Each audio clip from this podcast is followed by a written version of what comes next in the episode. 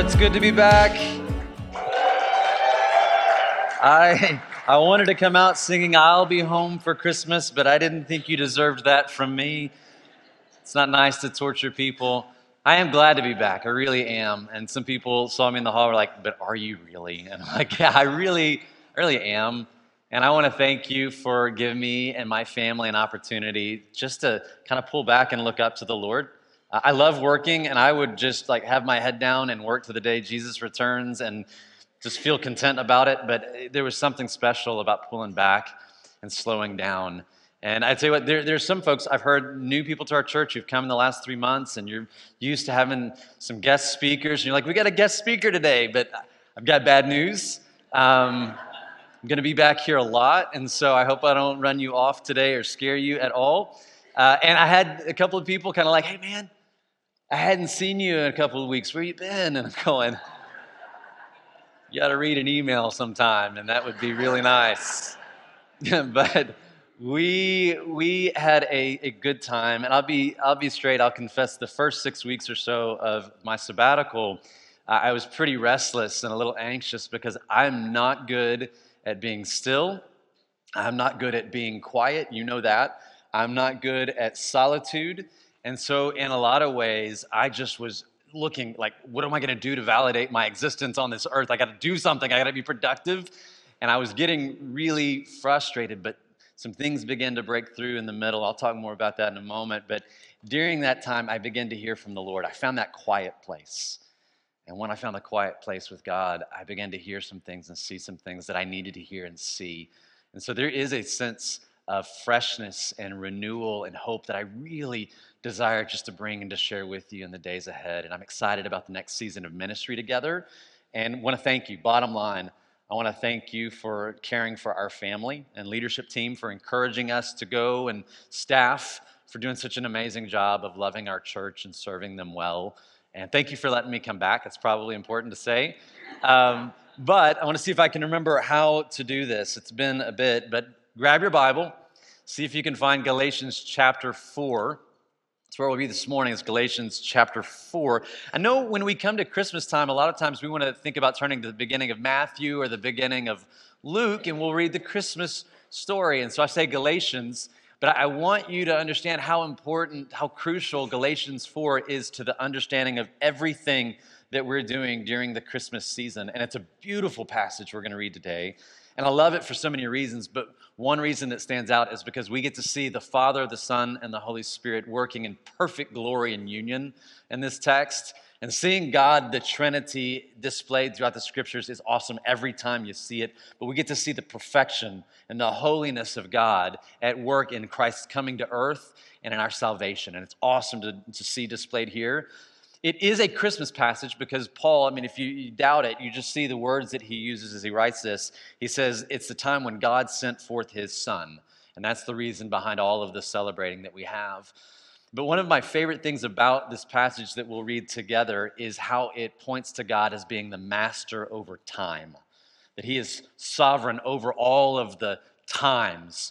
And something that we have said before is that God is never in a hurry, he's never late, and he's always on time. But I know this. It's probably true of you as it is of me. For most of us, I know that the time in the waiting, especially if you're hurting or you're deeply desiring something, those are times when we can really begin to doubt that God really is truly the master over time, or doubt that God's paying attention to us in those times. But you see a text like this, and it says, in the fullness of time, God sent his Son. And it reminds us of how God, he's never in a hurry, never caught off guard. All of time is laid out in front of him. And Paul seems to be saying, God sees it all of human history and all of the things that we haven't seen yet, the things that we have no clue about what it's going to look like. And God knows exactly when to act that is perfect and right for his people. And I think about passages we've studied together, like in 2 Peter 3:9, where it says, we think about Christ's return as being delayed, and we go, well, when? It seems like it's been so long. And Peter says that God is not slow, as some people count slowness, but he is, do you remember the word? He's patient, right? He's patient in Christ's return, and there's a reason it says, because he desires all to turn to him in repentance. And he's waiting, he's desiring, because if Christ came back now or last week or the week before, there would be people that we know who are so far from God who have not yet seen the peace and the love of God in their own life, and they haven't yet turned to him, and he's waiting, and that's so kind of him to do so. And I think about other places in the Bible where we see people waiting and waiting and wondering. Habakkuk, I don't know when the last time you read Habakkuk was, but Habakkuk was a prophet of God. He was a man of God, but he's living in a time when his people were suffering and there was injustice and there was a lack of hope and a lack of joy. And Habakkuk is a man of God, I'll say that, but then he goes to God in the beginning. You can read it for yourself. And he basically says, God, I don't know if you're not good at your job or you just don't care anymore. Yeah. And he has this deep and abiding sense of, I know God, I love God, and I'm trusting in his grace that I can tell him how I really feel in this moment. And God is big enough to handle it. And God begins to address Habakkuk, and he gives him a dream, a vision, really, of the future. And he says, this is what will happen. And he talks about a time when justice will roll down over the people and joy will fill the people of God completely to where they are satisfied. But then he says this to Habakkuk. He says, the vision awaits its appointed time. It's not yet. You're going to have to wait. It says, it hastens to the end. It will not lie. If it seems slow, wait for it. It will surely come. In Galatians 4, Paul uses this same kind of thing. The fullness of time, when God knew it was just right. The fullness of time. God's in control of time. He sees everything laid out. He knows the condition of every human heart and the condition of the days, and he knows when to act that is right, and he's perfect in it. And so that reminds us, or reminds me at least, that God is sovereign over all of the days of our life. And it encourages me because that means even in the worst of times in our life, it may be the best of times for God. Because I'm just telling you my own experience, it seems like in the most difficult of days, it's the time when I finally open my eyes and begin to realize the depth of my need for God. And we live like in the capital of I don't need God America, right? We live in the capital of comfort and ease and education, and we've got this thing figured out. And sometimes it is in the times of deepest need that we begin to go, oh yeah, there is a depth of my soul that is crying out for a holy and loving God. And in those times, it may be the very best time that we can recognize everything that God has for us. And I'll talk more about that as we go, but let me read to you Galatians 4 through 7. It says, but when the fullness of time came, God sent forth his son, born of a woman, born under the law, so that he might redeem those who were under the law, that we might receive the adoption as sons. Because you are sons, God has sent forth the Spirit of his Son into our hearts, crying out, Abba, Father. Therefore, you are no longer a slave, but you are a son. Doesn't change the meaning, a son or a daughter. And if a son or a daughter, then an heir through God. And this is an awesome passage, isn't it? I just want to ask you this morning, and I want you to consider this question. Are you convinced? And I mean like to the depth of your being, are you completely convinced that God in heaven loves you? And I'm not asking, before you answer quickly, and that's great, I'm not asking, is God love? And I'm not asking, does God love the world? Because we'll just turn to the page and we'll say, you know, for God so loved the world that he sent his only son, John 3:16. I know that, right? Doctrinally, I'm there. God is a loving God. I'm asking you this. To the depth of your being, are you absolutely and deeply secure in knowing God's all-consuming love for you? I want you to think about that for just a moment this morning, that if I lifted your name to the Father in heaven and I was like, God, tell me about John. What do you think about him? The very first thing he says, I love John. Man, that's my boy. I am crazy about that guy, you know? Well, God, tell me about Heather. And he goes, oh, how much I adore Heather. love her to death. I love her so much. Are you secure in that? Because there are times when I feel like if my name was lifted before God, there would be some other things said first. And then it would be ... But I love him anyways. You know?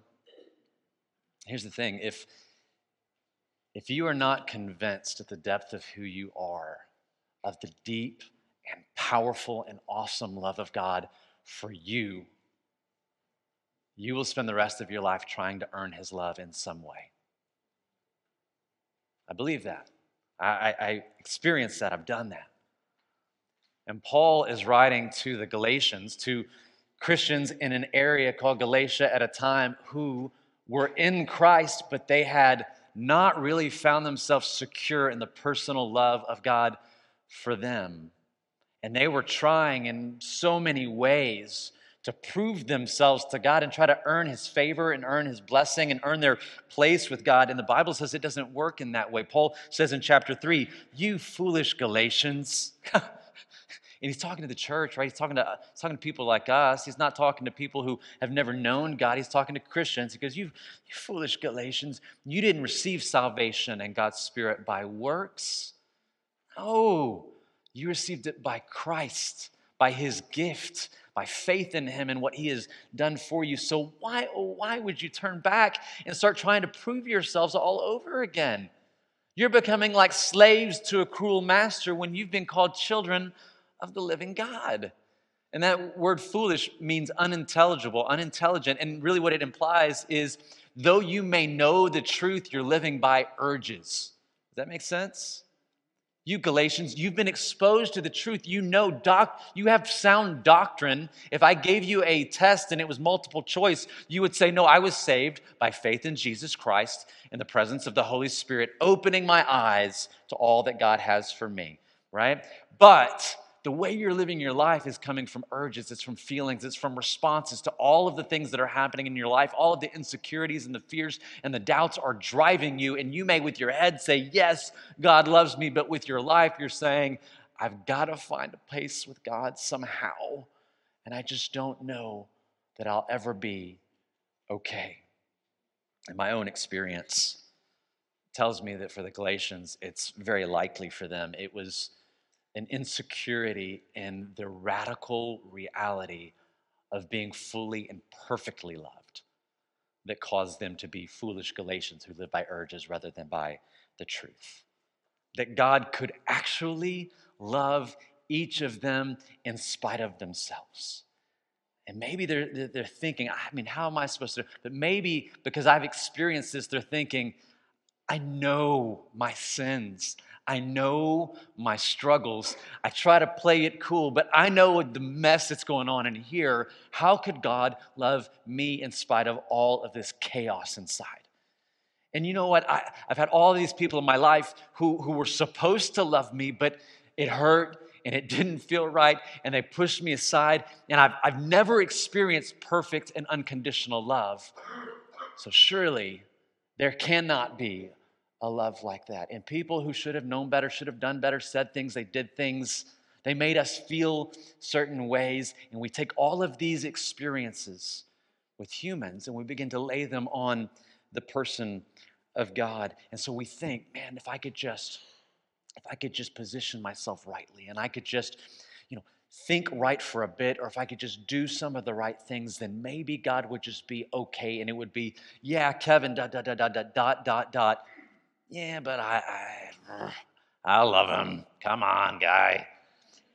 And it reminds me of the prodigal of the parable son. You remember this? Jesus tells a story, and it's about a guy who he went his own way, and he rejected his father and all his father had given him, and he just spoils his life. He ruins his life, burning through every good thing the father he had desired for him and given to him. And he finds himself at the lowest of low moments. And in this low, low place, he begins to think to himself, he says, if I went back to my dad's house, and if I was like humble, and I was like, I'm so sorry, maybe I could be a slave in his house.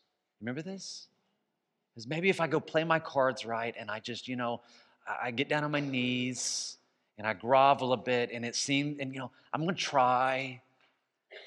Maybe he'll give me a little grace, and I could, if I'm lucky, I could be his servant. And I really relate to this. I mean, this is, I think, probably the thing that's plagued so much of my life is this idea, this attitude.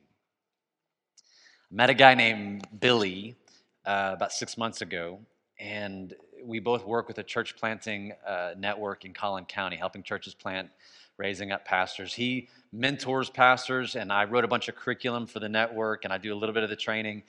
And we were at a network meeting. I'd never met him before, and I met Billy. Billy's probably, 60, 65. I'd never met him. Something you may know about me, this isn't unusual, but it's unusually true about me, is that I do not like to ask for help, ever. And I don't like to show weakness. And if I do, I do so with intention. I need to show some weakness right now so that we can connect and I can build trust and I can be vulnerable, but I'm going to be very much in control of how much weakness that you get to see. Does anybody relate to that at all? No. Thought so. We all live in this area. That's kind of a common trait of us, isn't it? So I met Billy at this network meeting, and something in me, like I never would do this, but it has to be the Lord prompting me. The Holy Spirit says, you need to go and talk to Billy. And this is incredibly frightening to me. And I'm sitting here, we're doing a meeting, and I'm going, this thing ends, I'm going to go talk to him, but I really don't want to do this. And I'm dreading it. I'm sweating. I'm going, why am I sweating? And when it's over, I go up to Billy. I said, hey, Billy, my name's Kevin. I'm a pastor in Plano. And I felt the Lord telling me I just needed to share this with you. I guess in my spiritual life, I just feel a little thinner than I should be, and I guess I'm supposed to tell you that, and this is awful. I mean, it's nerve-wracking, and I know that he's going, what is this guy doing? How do I get out of this room? But I tell him this, and it's not really the truth. It's just the truth that I gave him. It's just that little bit of weakness that I'm willing to offer. If I was really more honest, what I would have said is, Billy, I know that I'm a son of God. But really, what I feel like is God's employee.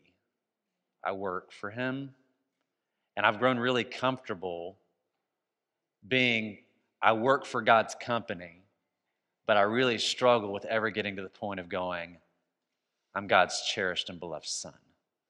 I can't get myself there. I know it. I was taught it. I read it. I espouse it, but something in me just can't accept it. And Billy, in grace, didn't run the other way, but he said, hey, I'd love to meet with you and talk some more. And so we met at Mudleaf Coffee, and I listened to his story, and he listened to my story, and just with piercing eyes looked directly at me. And he said, Kevin, this morning I was praying, and God said very clearly to me, I love you. You're a good son, and I'm so proud of you. And I am sure now that the Lord told me that so I could share it with you. That's a word for you today. And I'm like, I don't cry, sir, so we're going to go now. Thank you. Nice to meet you. But I'm tough, y'all. I am tough like leather, and I don't learn lessons very well.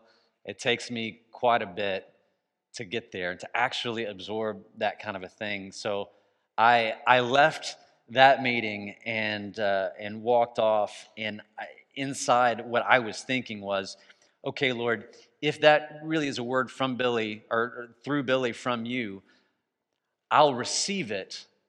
But inside me, I'll receive it this far. Kevin, you're not an employee. You're a valued employee. And if you were to lift my name up to God and say, hey, God, what do you think about Kevin?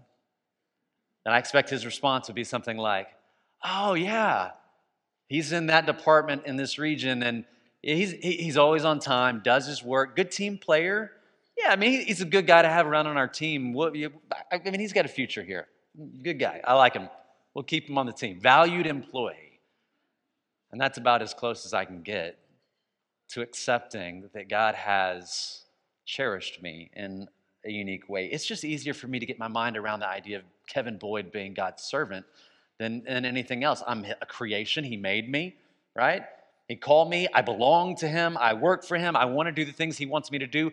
And I'll spend the rest of my life serving him and his purposes. And I'm okay with that. Like, I accept that. I'm good. I'll even cherish that. But what is so much harder for me is, like the prodigal son, to come to God and say, God, look, I've done so much wrong, and I've got a wrong head about so many things in life, but would you, in your grace, just let me work for you?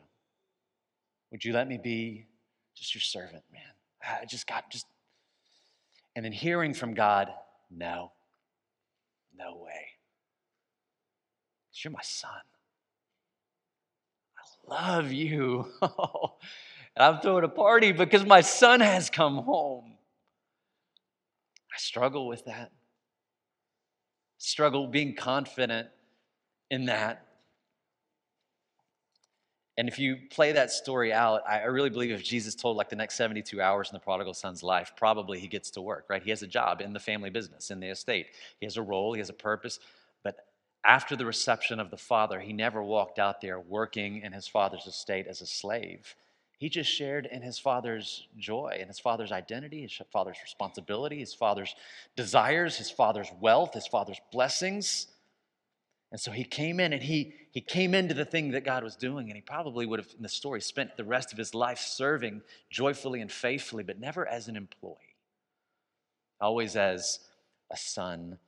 It's hard for us to accept the sonship of God, I think. I think it's hard for us to accept. Is daughtership a word? I don't know. Linda, are you here? Is daughtership a word? Can I use it? I'll use it. She said she gave me permission. It's hard to accept the sonship and the daughtership of God, and I think in one part it's because we know all of our faults. And every time I start to feel good about something, there's an enemy who plays all of my faults. And when I say faults, I mean sins, I mean struggles, I mean doubts. He replays them in front of me, and he beats me down. He says, you can't be loved like that, not by an almighty God, not a God who's holy and who's glorious. He couldn't love you like that, and not just love you like, yeah, but I love him. But love him like he loves his own son.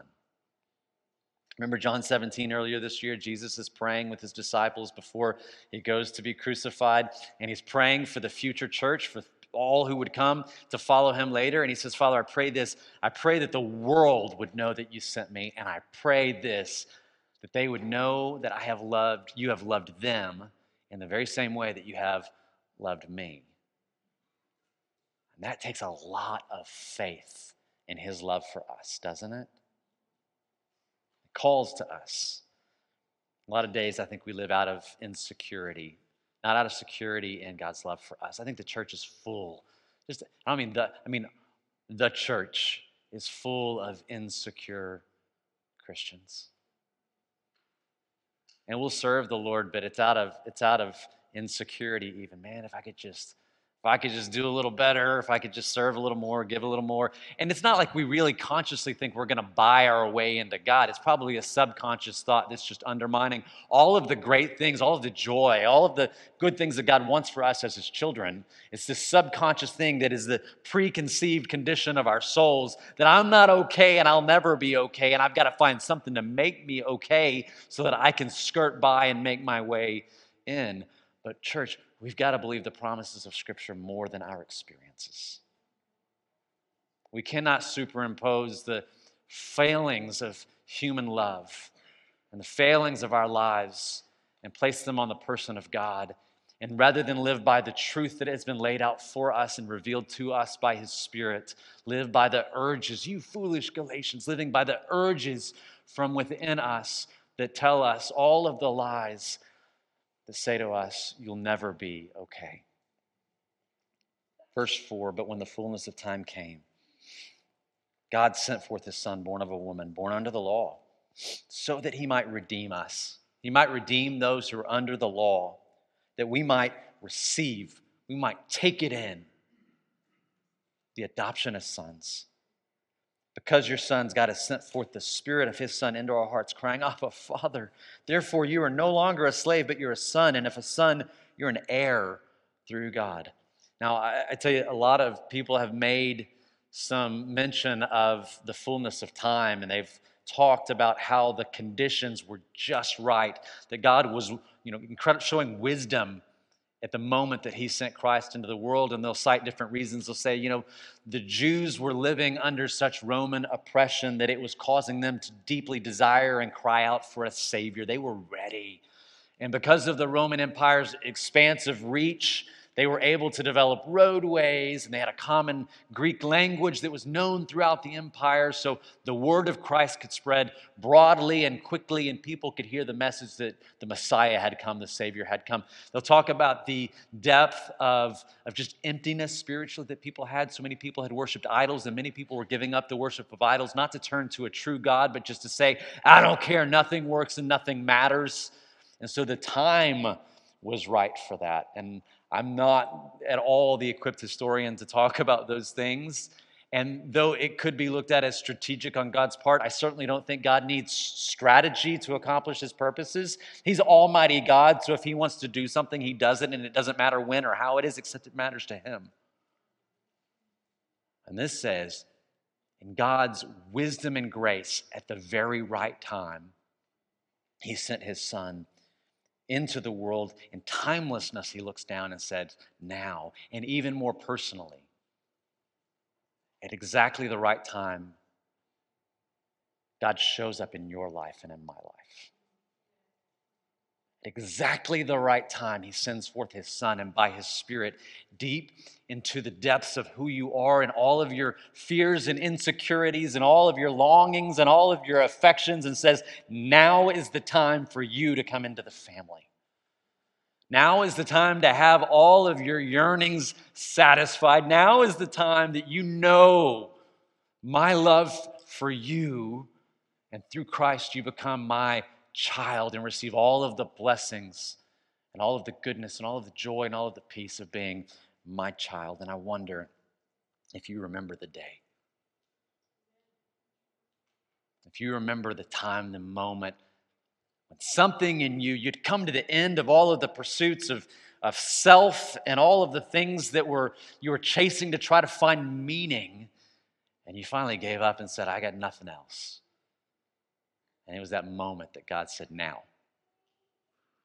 Maybe you remember a day and it was powerful. Maybe you remember a season. Maybe like me, you go, it's hard to define the time, the moment, but there was a day when everything changed. And it was a good day. It was amazing. And you didn't even know it. You didn't even understand it. I tell you this, our daughter Jessa, we adopted when she was 18 months old, and there was a day where everything changed, right? Lindsay and I were living here in Plano. Jessa is in Carrollton at the time. We left Plano driving to Waco. A state agent picked her up and was driving her to Waco from Carrollton. So we're all on the same highway in rush hour traffic on a Friday trying to get to Waco, because that's the place where some things have to take place. A bunch of people come into a room, and there's paperwork, stacks of paperwork. And in one moment, it's an astounding thing to be a part of. In one moment, paperwork is signed, and it says responsibility goes from here to here to here and now to here, right? And I'm a stranger to her, and she's a stranger to me. But the moment and now this is your daughter. She's my girl. And relationships grow. Affection grows. Relationships, they go up and down and all the things. We have to grow in the knowledge of each other. But in that moment, she is fully my daughter. And she gets everything. There's nothing held back from her. She gets my love. She gets my protection. She gets my affection. She gets my provision in the same way that my biological daughters do. I remember Kate when we went to get her. She came early, 5 weeks early. We jumped on the first plane we could. We got to Arizona. In about 18 hours after she was born, we burst into the NICU, and I look at the nurses and I say, stand back. That's my girl. She's a stranger. But when my eyes fell on her, I was possessive. I said, this one's mine. And the two girls, Jessa and Kate, have all of the same privileges and provision and protection and love that Elizabeth and Claire do. They always will. And our relationship will grow and it will develop just like any relationship does. But there was a day, there was a time, and everything changed because my name and my love is upon them and always, always will be. I love in John chapter 1, verse 12, it says, "But as many as received him," that's Christ, "to them he gave the right to become the children of God, even to those who believe in his name, who were born not of blood, nor of the will of the flesh, nor of the will of man, but they were reborn in God." Galatians 3:26 says, "For you are all sons of God through faith in Christ Jesus." If you are a son or a daughter, it opens up all kinds of blessings in your life. And if you think you've experienced any of it, you haven't seen anything yet. You haven't seen anything yet from a God who is infinite. The blessings keep getting bigger and deeper. The joys, they will never end, but like we've had a thumbnail of that so far, right? Christmas is about God's timing in our lives. I love Luke 2:6. It reminds us Mary and Joseph, they're there. We talked about this last Christmas Eve, the inn. They're there, and at just the right time, it came for her to give birth. Time. Galatians 4, "The fullness of time came, God sent forth his son, born of a woman, so that he might redeem those who were under the law." We might receive that adoption. And because we have been adopted, God has sent forth his spirit of his son into our hearts, crying out, "Abba, Father." It's about God knowing just right when to show up. And maybe you read these words, you hear these words, and you go, "That's kind of a foreign experience to me. The crying out from within me, Abba, Father, is weird, okay? I've never ever experienced anything like that." When I was on sabbatical, I told you the first 6 weeks or so, I just was restless. I was getting frustrated. I thought, this is the way I think I go. I'm not being productive in any way, spiritually or otherwise, and I am wasting my time, your generosity. And I'm going to go back at the end of sabbatical and be like, "I apologize. I'm so sorry. I just walked around and did nothing for this time." I couldn't find the quiet place.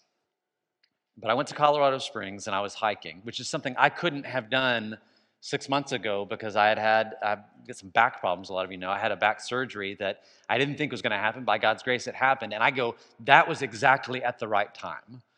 Because I was able in Colorado to not just sit in a room, but to hike. And as I got out there, it took some time. I had to take this little journal with me. This is a day in the presence of God. And what I would do is I would go for a bit. There are trail maps, and then there are what I did. And I made a lot of new trails. But I would go for a bit, and then I'd find a good place, and I'd just stop.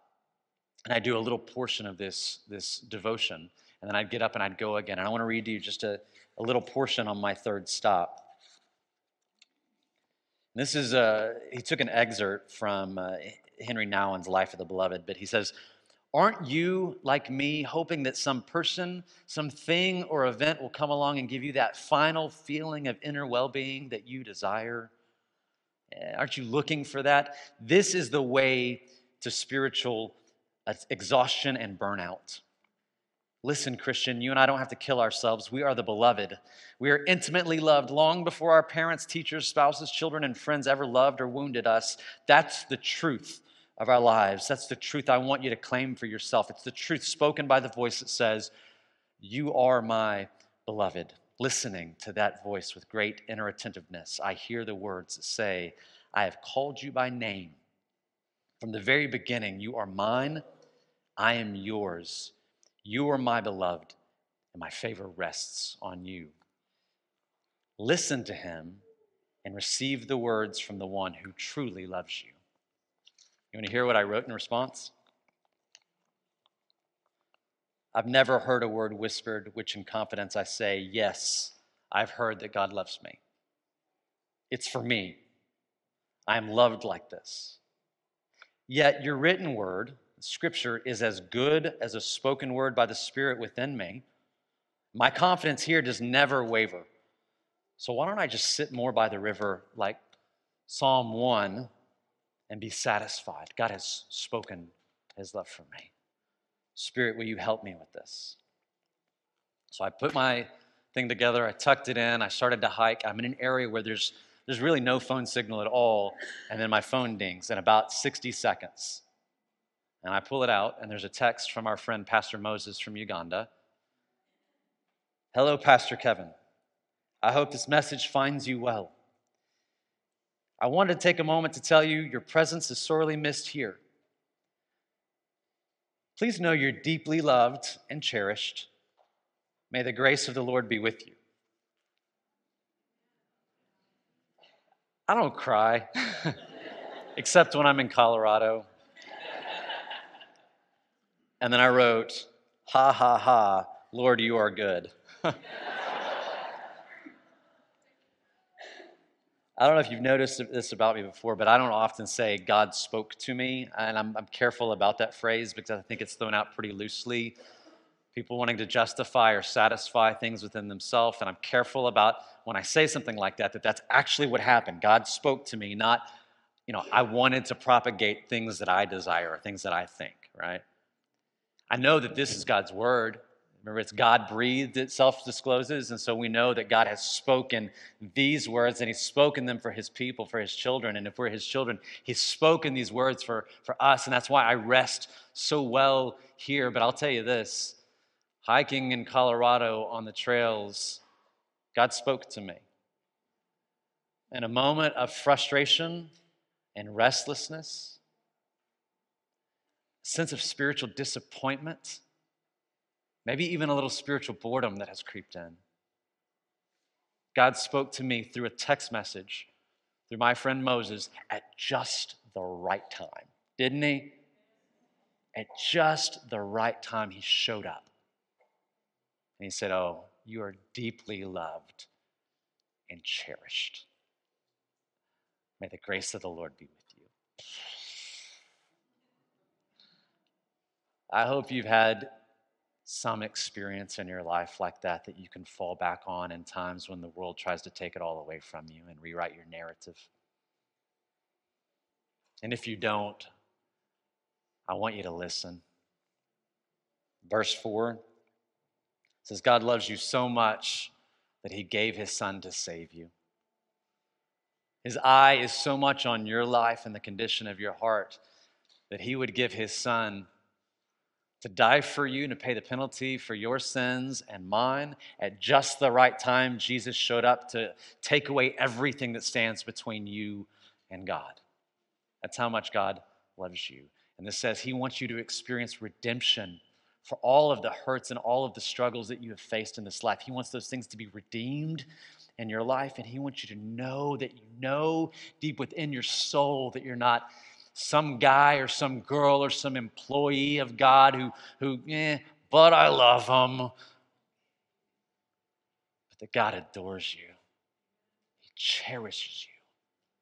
That you are so incredibly special to him.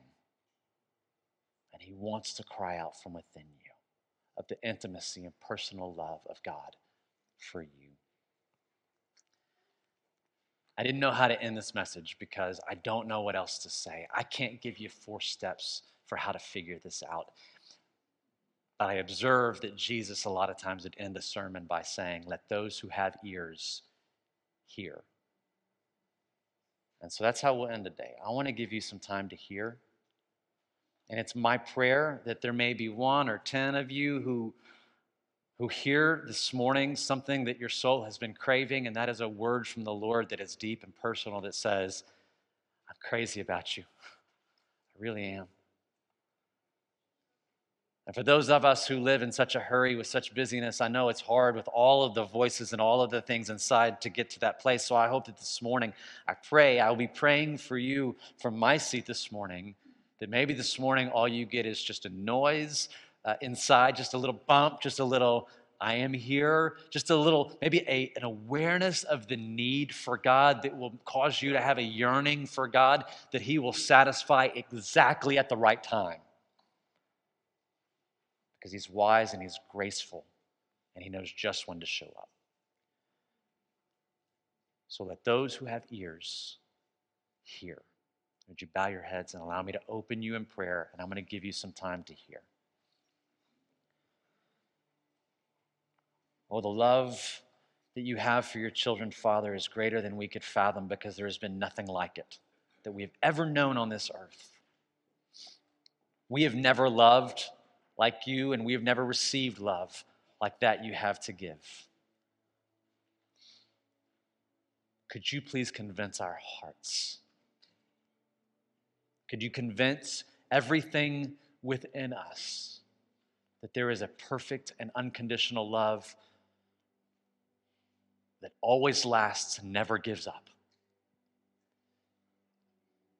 And we can know it, truly know it, and walk in it as we receive the status of being a child of God by faith in Christ, and receive the Holy Spirit, who helps us to know who we are and helps us to walk in your love, and helps us when we feel like the world is saying you're not good enough, who says, no, I'm going to show you this day how deeply loved you are. So would you speak now into our hearts and help us to hear? Church, this is your time.